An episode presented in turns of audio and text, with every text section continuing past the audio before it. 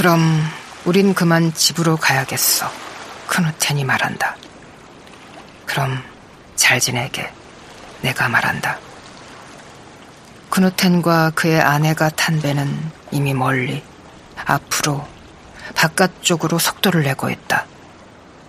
나는 내 선회 모터에 시동을 걸어서 뒤를 따라 집으로 가야 할 것이다. 그러나 나는 모터를 켜지 않는다. 나는 그 곳에 머무른다. 못 가까운 곳에 그 지점에 한 시간은 좋게 머물렀음이 틀림없다. 그러는 내내 나는 이 불안감을 느꼈다. 전에 느껴본 적이 없는 불안감. 그러고 나서 나는 선의 모터를 작동시키고 고지를 넘어 피오르로 나가 그곳에 머물러 낚시를 한다. 이제 물고기가 좀 있다. 낚시가 잘 된다. 그러고 나서 완전히 어두워졌을 때, 바람이 조금 산뜻해졌을 때, 나는 모터를 작동시켰고 집으로 돌아갔다. 그러는 내내 이 불안감이 내 속에 자리하고 있었다. 이 불안감은 느닷없이 날 엄습했다.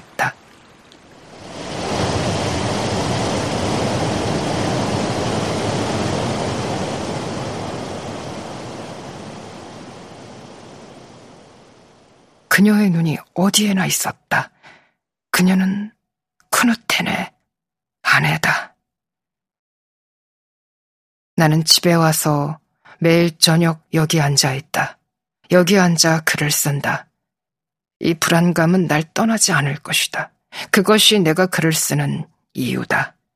나는 이 불안감을 떨쳐버려야 한다. 지난 여름 나는 크누텐과 다시 마주쳤다. 나는 그를 적어도 10년은 보지 못했다. 그리고 불안감이 날 엄습했다. 그것이 내가 글을 쓰고 있는 이유다. 나는 이 불안감의 접근에 들여다보고 싶다.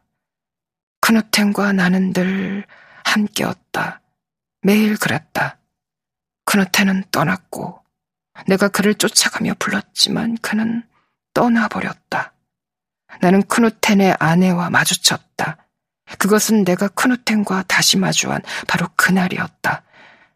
나는 크누텐을 적어도 10년은 보지 못했고, 이제 그는 결혼을 했으며 아이가 둘 있다.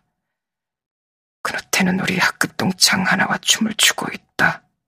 그 때문에 바로 그날 불안감이 엄습해왔고, 이후로 불안은 점점 더 극심해지고 있다. 크누텐의 아내. 나는 여기 앉아 글을 쓴다. 이 불안감을 떨쳐내야 한다. 노라, 노비. 나는 더 이상 밖에 나가지 않는다. 어머니,